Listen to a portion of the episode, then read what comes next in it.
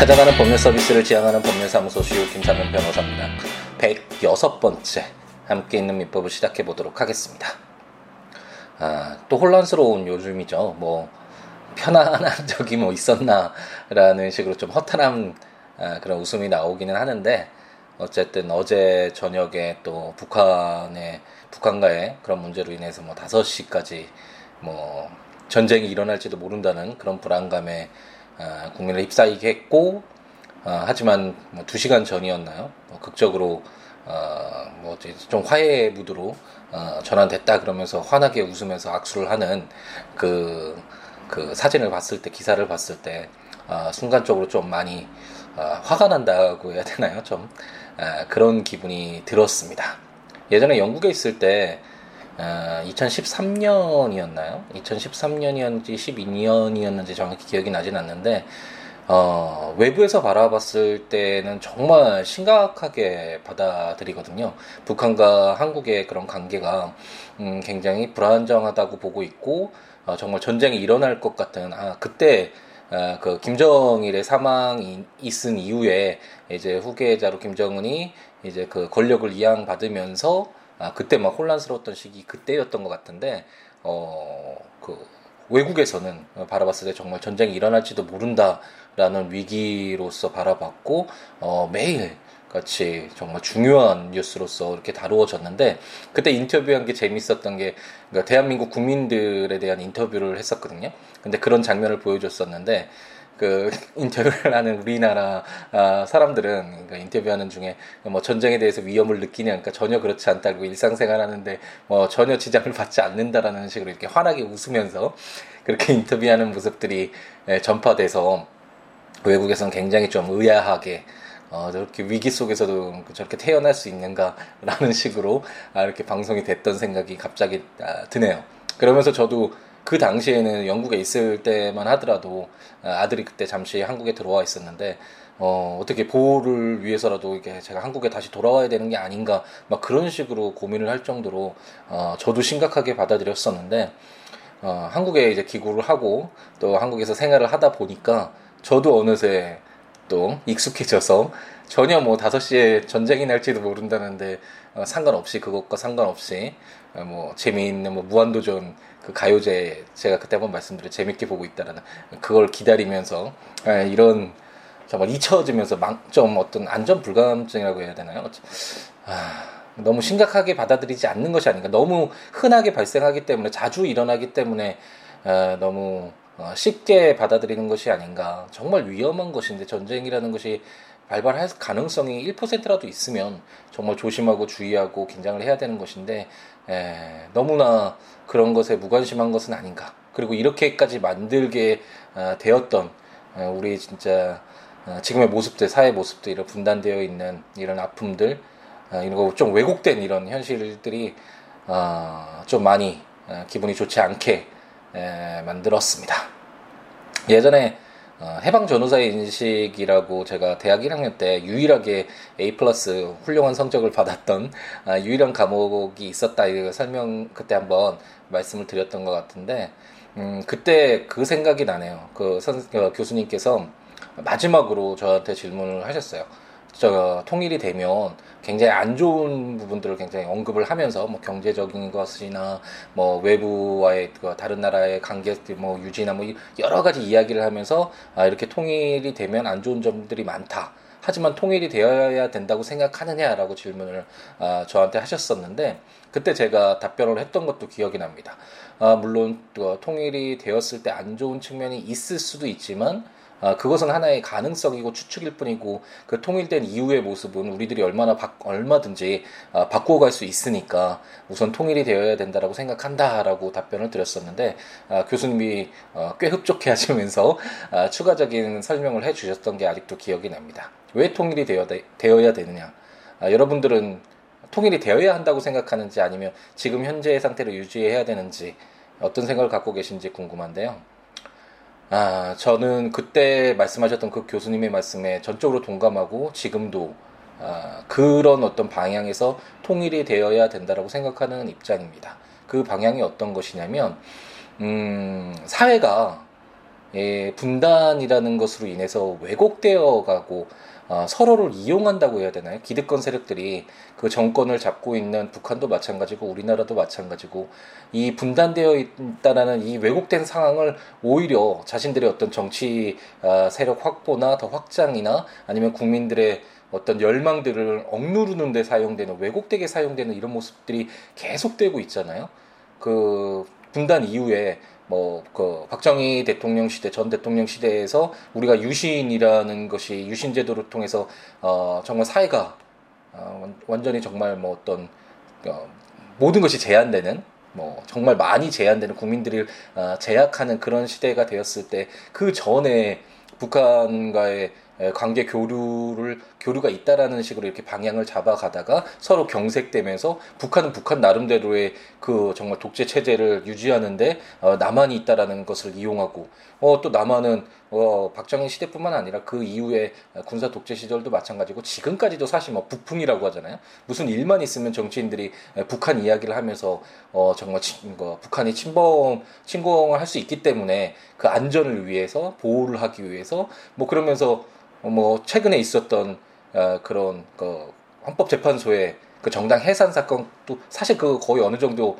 연결되어 있는 거잖아요. 그 소수의 의견, 정말 다양한 의견들을 받아들이지 못할 만큼, 왜냐하면 북한이라는 존재가 있기 때문에 그걸 억누를 수 있는 정말 좋은 그런 계기가 되는 것이고, 굉장히 큰 무기죠. 그런 어떤 정권을 잡고 있는 사람들에겐. 어쨌든 이런 식으로 서로 이용을 하는, 그래서 이런 왜곡된 상태가 오히려 현상을 유지하는 데 도움이 되는 쪽으로 잘못 사용되어 있기 때문에 이런 것들이 타파돼서, 물론 처음 통일이 되고 나선 혼란스러울 수 있고 불리한 점도 더 많을 수도 있겠지만, 이렇게 모든 왜곡된 것이 없는 상태에서 새로 시작할 수 있는 그런 계기가 필요한 것이 아닌가라는 것이 교수님의 말씀이셨고, 저도 전적으로 동감을 합니다. 이 상태가, 분단된 상태가 계속되면 이런 왜곡된 어떤 이런 상황을 이용을 하는, 악의적으로 이용을 해서 자신들의 어떤 이익을 추구하는 그런 세력들이 어쩔 수 없이 계속 유지될 수밖에 없잖아요. 그럼 이 어떤 잘못된 부분은 고쳐지지 않고 계속 유지가 될 수밖에 없기 때문에 어떤 상처가 나서 그게 막 확대되고 번지고 그랬을 때 수술을 하면 아프고 순간적으로는 약간 피해가 더 살아가는 데 있어서 현실에서 더 힘들 수도 있겠지만, 그 근본적인 원인, 근본적인 그 잘못된 것들을 도려내야지만, 수술을 통해서 치유를 해야지만, 그 이후에 좀 더 열심히 운동해서 몸을 건강하게 하든지, 더 잘 먹어서, 어쨌든 이런 식으로 뭔가 더 나아갈 수 있는, 더 행복해지고 좀 더 나은 사회로 만들어갈 수 있는 하나의 그 계기라고 해야 되나? 그럴 수가 있는데, 그런 바탕이 될 수 있는데, 이렇게 계속 왜곡된 상태가 지속이 되다 보면 치유되지 않은 상태에서 계속 곪아간다고 할 수 있잖아요.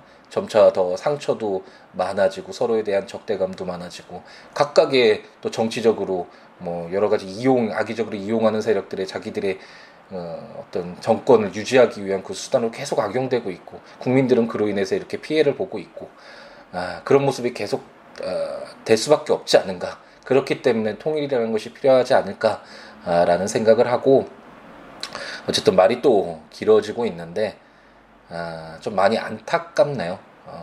어떤 일이 있을 때마다 북한의 어떤 도발 위협이라고 해야 되나요? 그런 것이 있고, 또 북한이라는 존재를 이용해서 항상 우리는 더 나아가고 싶어도 더 다양한 시각들, 더 많은 소수의 사람들을 아우르면서 갈 수 있는 그런 기회들도 놓치게 되고, 좀 많이 아쉽고 좀 화가 나는 어제랑 오늘이었던 것 같고요. 네, 더 하고 싶은 이야기는 많지만 또 너무 많이 옆으로 세면 함께 있는 민법의 취지가 망각되기 때문에 다시 민법으로 돌아가도록 하겠습니다. 이제 원래 지금 일요일 오전인데 오늘 아침 일찍 9시가 되기 전에 이제 출근을 했는데 좀 밀린 일도 있고 해서 일 처리를 하고 함께 있는 민법 팟캐스트를 할까 생각을 하다가 먼저 이렇게 녹음을 하고 올리고 나서 일 처리를 마무리를 짓자라는 생각에 이렇게 책상에 앉았습니다. 네, 처음부터 너무 무겁고 별로 기분이 좋지 않은 내용으로 시작을 해서 좀 아쉽네요. 일요일 아침 좀 상쾌하게 시작됐으면 더 좋았을 텐데 좀 아쉬운 부분이 있습니다. 우리는 지금 이제 채권 부분을 읽고 있죠. 민법에 공통되는 부분을 담고 있는 민법 총칙을 모두 읽었고, 물건에 대한 권리를 규정하고 있는 물권편까지도 읽었습니다. 그리고 이제 특정인에게 어떤 급부를 요구할 수 있는 권리인 채권 부분을 읽고 있는데, 그 중에서도 이제 채권의 공통적으로, 채권의 발생은 여러 가지가 있을 수 있다고 말씀드렸잖아요. 민법에서 규정하고 있는 14가지의 계약 유형, 뭐 매매라든지 임대차라든지 고용이라든지 도급이라든지 뭐 이런 어떤 계약을 통해서도 채권이 발생할 수도 있고, 사무관리나 부당이득이나 불법행위와 같은 어떤 당사자들의 의사에 의해서 발생하는 것이 아니라 법률의 어떤 요건이 충족되면 발생하는 채권도 있을 수 있고, 어쨌든 채권의 발생은 여러 가지 원인이 있을 수 있지만, 이런 채권이 이제 발생을 하고 난 뒤에 이 채권에 공통적으로 적용되는 부분들을 뽑아서 이제 채권 총칙으로 묶어두고 있죠. 우리가 지금 그 채권에 공통적으로 적용되는 내용들인 채권 총칙 부분을 읽고 있고, 첫 번째로 이제 채권의 목적, 채권이 그럼 어떤 내용으로 하는 것인가, 뭐 종류 채권도 있고 금전 채권도 있고 선택 채권도 있고 막 이 여러 가지 채권의 모습들을 한번 살펴봤었잖아요.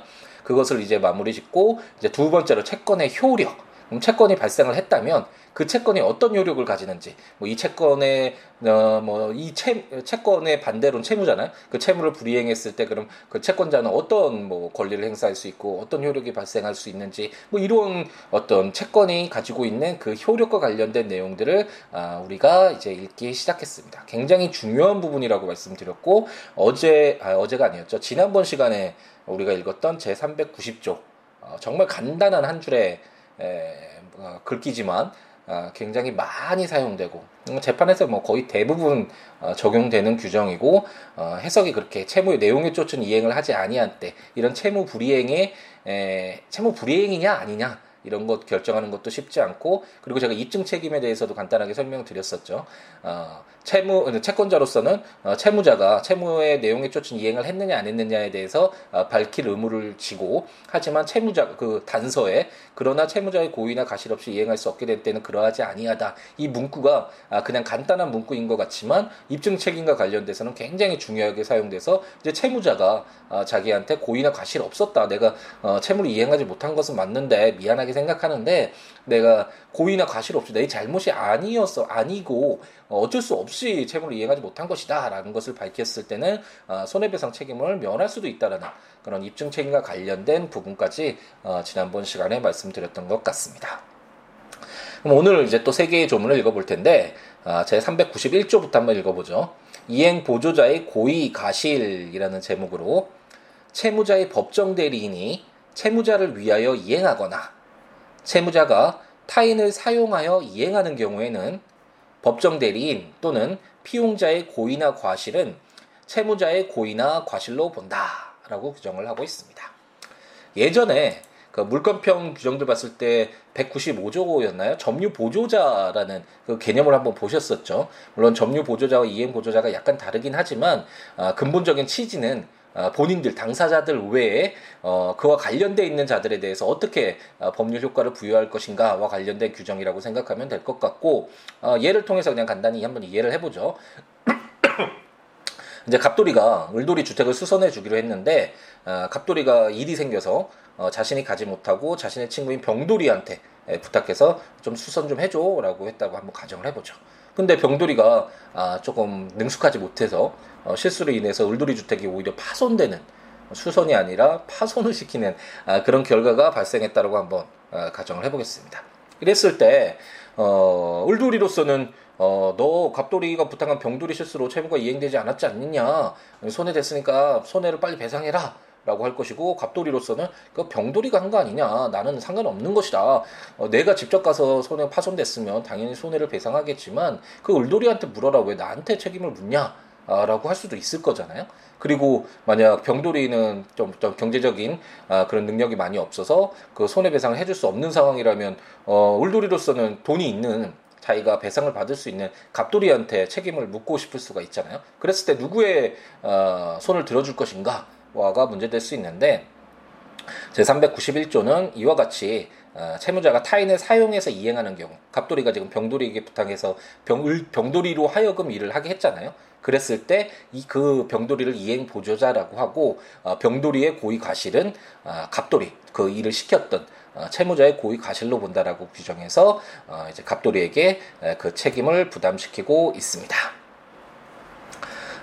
이런 내용들이 꽤 있었잖아요. 뭐 대리부터 시작해서 제3자를 통해서 어쨌든 그 범위가 어떤 법률 관계가 더 확대됐을 때, 그랬을 때 어떻게 법률 효과를 부여할 것인가 와 관련된 규정들이 꽤 있었고, 이해인 보조자도 그런 취지에서 한번 가볍게 이해하고 넘어가시면 될 것 같습니다. 그러면 제392조를 보면 이행 지체 중에 손해배상이라는 제목으로 채무자는 자기에게 과실이 없는 경우에도 그 이행 지체 중에 생긴 손해를 배상하여야 한다. 그러나 채무자가 이행기에 이행하여도 손해를 면할 수 없는 경우에는 그러하지 아니하다라고 규정을 하고 있습니다. 이행지체와 관련돼서 우리가 처음 채권의 효력 부분 들어가면서 제387조에서 이행기와 이행지체 규정을 읽어보았잖아요. 이행지체라는 건 변제해야 될, 돈을 갚아야 될 날이 지난 경우잖아요.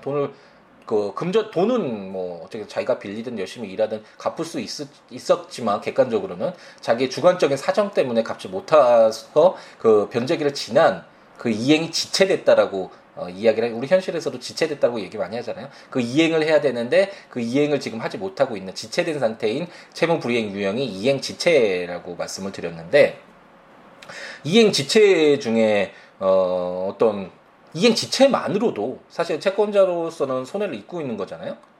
그렇기 때문에 이행 지체 중에는 어떤 일이 발생했을 때 채권자를 좀 더 보호하는, 채무자에게 좀 더 책임을 묻는 그 채무자의 손해배상 어떤 범위라고 할까요? 그것을 확대시킬 필요가 있을 것입니다.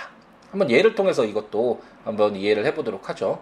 이제 갑돌이가 을돌이에게 시계를 반환해줘야 되는데, 돌려줘야 되는데 이행을 지체하고 있었다고 한번 해보죠. 그러니까 돌려줘야 되는데 돌려줘야 될 날을 이미 지난 것이죠. 그런데 이제 갑돌이가 살고 있는 강화도 외포리에 국지성 호우가 막 너무 심하게 내려서 이제 집이 침수돼서 시계도 망가졌다라고 한번 가정을 해보겠습니다. 그럼 우리가 지난번 시간에 채무불이행과 손해배상 규정을 읽어보았잖아요.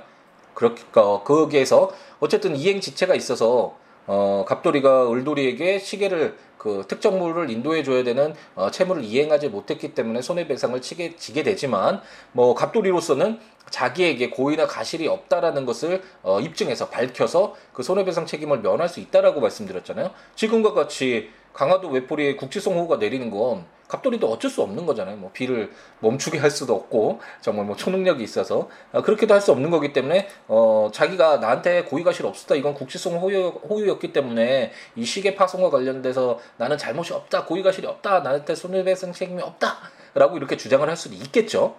하지만 뭔가 이상하겠죠. 채권자인 을돌이로서는 그때 제때 제대로 반환을 해줬으면, 그때 갑돌이 네가 살고 있는 거기 강화도 외포리 국지성 호우가 내리더라도 시계 망가지지 않았을 거 아니냐, 이렇게 주장이 될 수 있잖아요.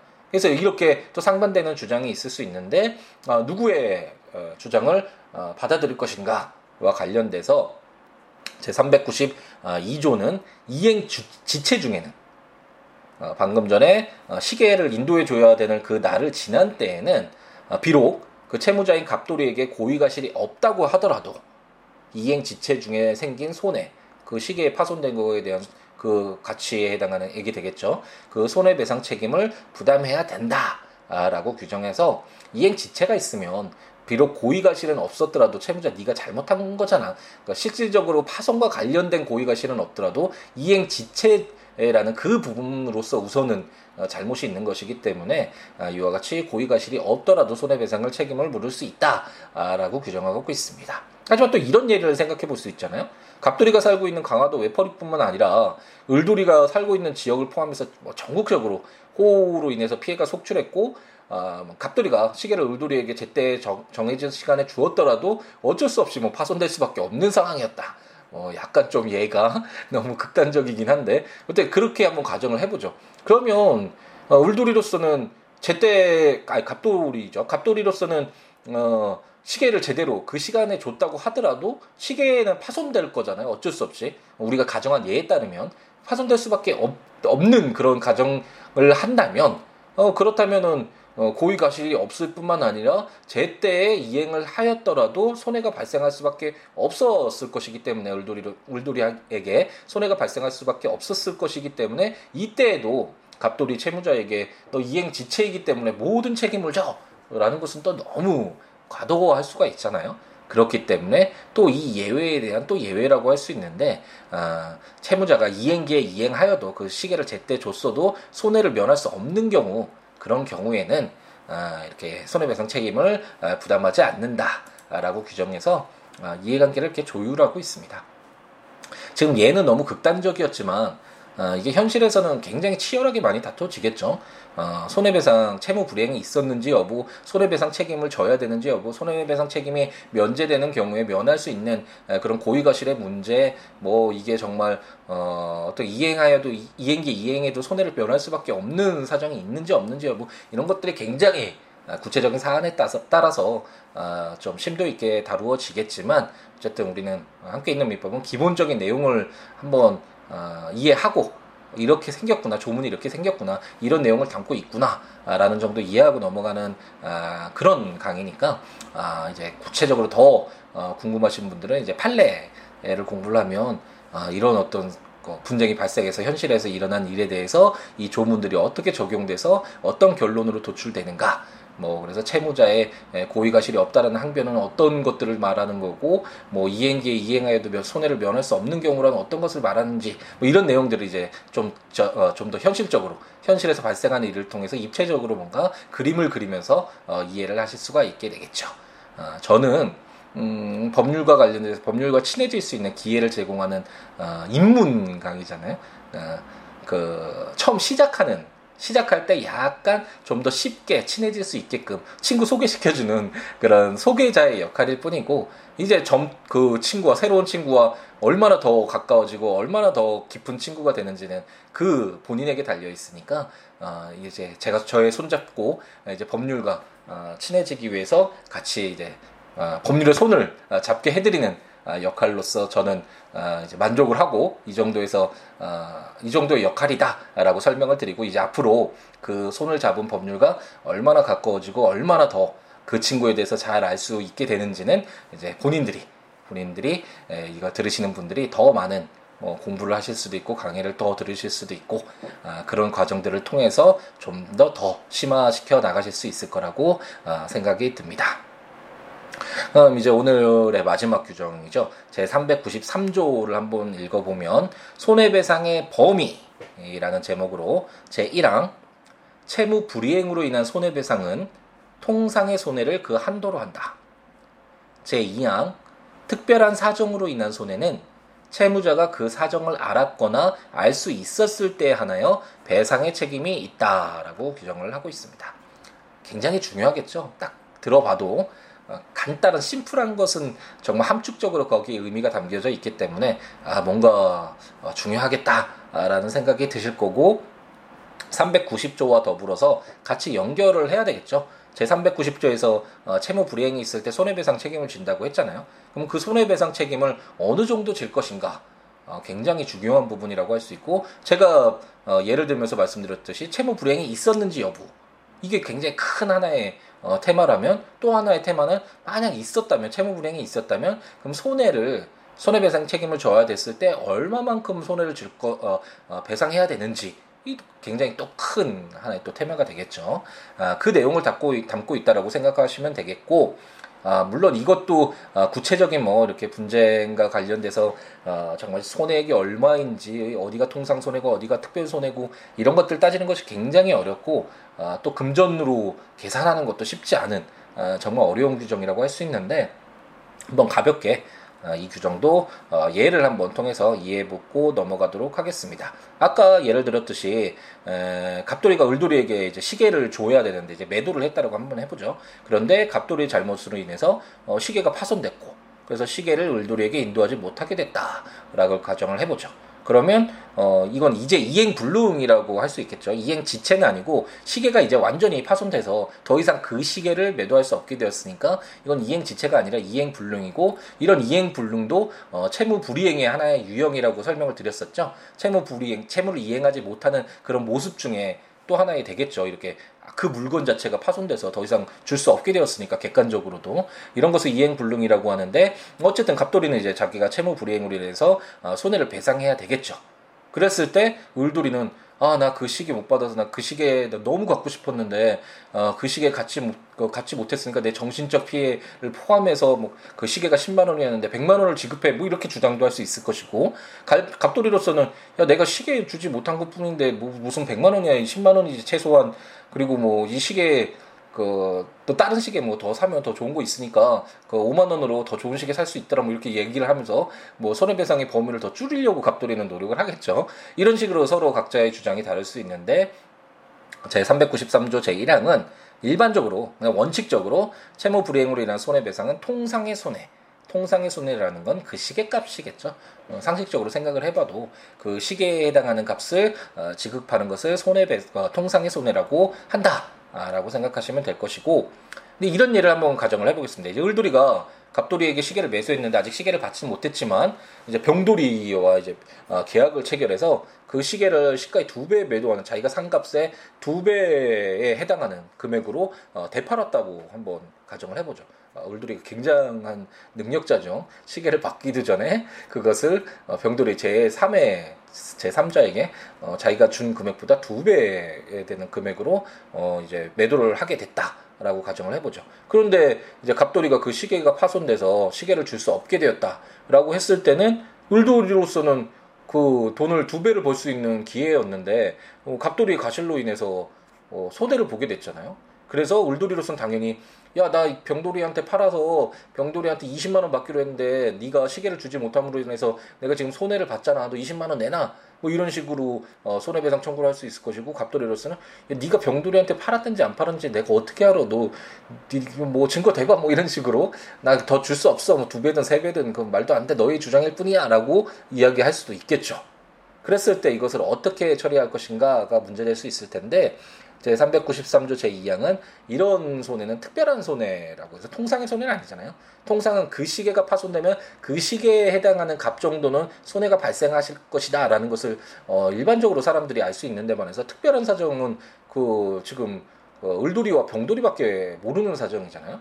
그래서 이러한 특별한 사정으로 인한 손해, 특별 손해의 경우에는 원칙적으로 채무자가 그것까지 부담케 하는 거는 좀 너무 억울하니까 그런 것은 부담하지 않는 것이 원칙이고, 다만 채무자가 갑돌이가 그 사정을 알았거나 알 수 있었을 때 병돌이한테 되팔아서 그보다 더 2배에 해당하는 금액을 받기로 하는 계약이 있으니까 꼭 그 시계를 사야 된다 뭐 이런 식으로 해서 모든 사정을 다 알고 그 시계를 매도하는 경우에는 그때는 이 특별 손해에 대해서 책임을 묻더라도 갑돌이에게 큰 손해는, 예측하지 못한 그런 손해는 아니겠죠. 갑돌이로서는 그런 사정을 알고 있기 때문에 더욱 시계를 보관하기 위해서 노력할 수도 있고, 파손되지 않게끔 잘 인도할 수 있게끔 자신의 의무를 더 잘 수행할 수 있는 하나의 계기로 될 수 있겠죠. 어쨌든 이런 사정 때문에 통상의 손해를 손해배상의 범위로 하는 것을 원칙으로 한다. 다만 특별한 손해의 경우에는 그 당사자가, 채무자가 그런 사정을 알 수 있었을 때, 알았거나 알 수 있었을 때 안에서 예외적으로 그 손해배상의 범위에 포함시킨다 라고 정리를 하시면 될 것 같습니다. 예. 이제 오늘 읽기로 했던 굉장히 중요한 내용을 읽고 있는 것이고, 아마도 현실에서 굉장히 많이 쓰이게 될 것이고, 이 조문인지는 몰라도 아마 흔히들 많이 이야기를 하실 거예요. 이것에 근거해서 어떤 물건을 받기로 했는데 물건을 받지 못해서 손해가 발생했을 때 나 손해 얼마만큼 줘! 라고 이렇게 얘기하는 것은 그 근거가, 내가 393조는 모른다고 하더라도 이만큼 금액을 줘라고 하는 것이 바로 손해배상의 범위와 관련된 이 규정에 근거해서 청구를 하고 있는 것이고, 우리가 이 법률이 있는지 없는지는 모른다고 하더라도 실질적으로 많이 사용되는 그런 내용들을 규정한 것이 바로 제393조다라고 생각을 하시면 될 것 같습니다. 일요일 아침 날씨도 이제 서서히 가을이 왔다라는 걸 더 확연히 느끼게 해주는 날씨죠. 기분도 좋아지게끔 하는 그런 날씨인데, 너무 시작부터 좀 무거운 이야기를 해서, 좋지 않은 이야기를 해서 약간 다운된 상태에서 이 강의가 진행되지 않았나라는 그런 우려는 좀 됩니다. 그래도 그래도 열심히 살아야겠죠. 우리 주어진 것에 최선을 다해서 또 지나가겠죠. 이게 지금 이 시간도 지나갈 거고 어려움도 지나갈 거고, 그러니까 좀 더 나아질 수 있도록 항상 노력하는 그런 자세를 취하면 되지 않을까라는 생각을 해보고요.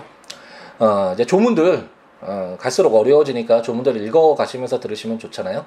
그러니까 국가법령정보센터 인터넷에 가셔서 민법 치셔서 그 조문들 보시면서 들으셔도 좋을 것 같고, 아니면 제가 전자책으로 발간한 민법 총칙, 물권, 채권 총론편까지 나왔는데, 그 전자책에 제 법조문과 설명들 이렇게 기재되어 있으니까 전자책 구입하셔서 조문과 설명 들으시면서 들으셔도 좋을 것 같고, 이제 블로그 siwo.net, siwo5lawnet 블로그에 조문과 설명들 이렇게 올려놓고 있으니까 블로그에 찾아오셔서 그 조문과 설명들 들으시면서 보시면서 이렇게 강의 들으셔도 좋을 것 같습니다.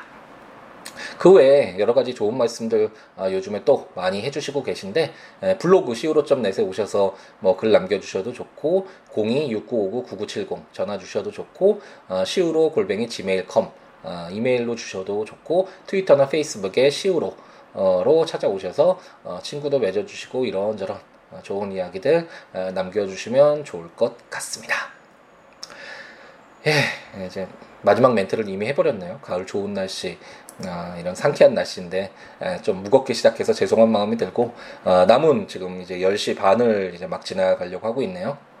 일요일 오후 잘 보내셔서 이제 월요일부터 새로 시작되는 새로운 한 주에 더 힘차게 시작될 수 있도록 충분히 쉬시고 맛있는 거 드시면서 좋은 지인들과 친구들과 사랑하는 사람들과 만나서 재충전하시면서 오후 일요일 오후를 행복하게 채우시기 바랍니다. 곧 이제 좀 빠르게 진행한다고 말씀드렸잖아요. 빠른 시간 내 또다시 채권의 효력과 관련된 규정들을 가지고 다시 찾아뵙도록 하겠습니다. 오늘 하루도 행복하게 채우시기 바랍니다. 감사합니다.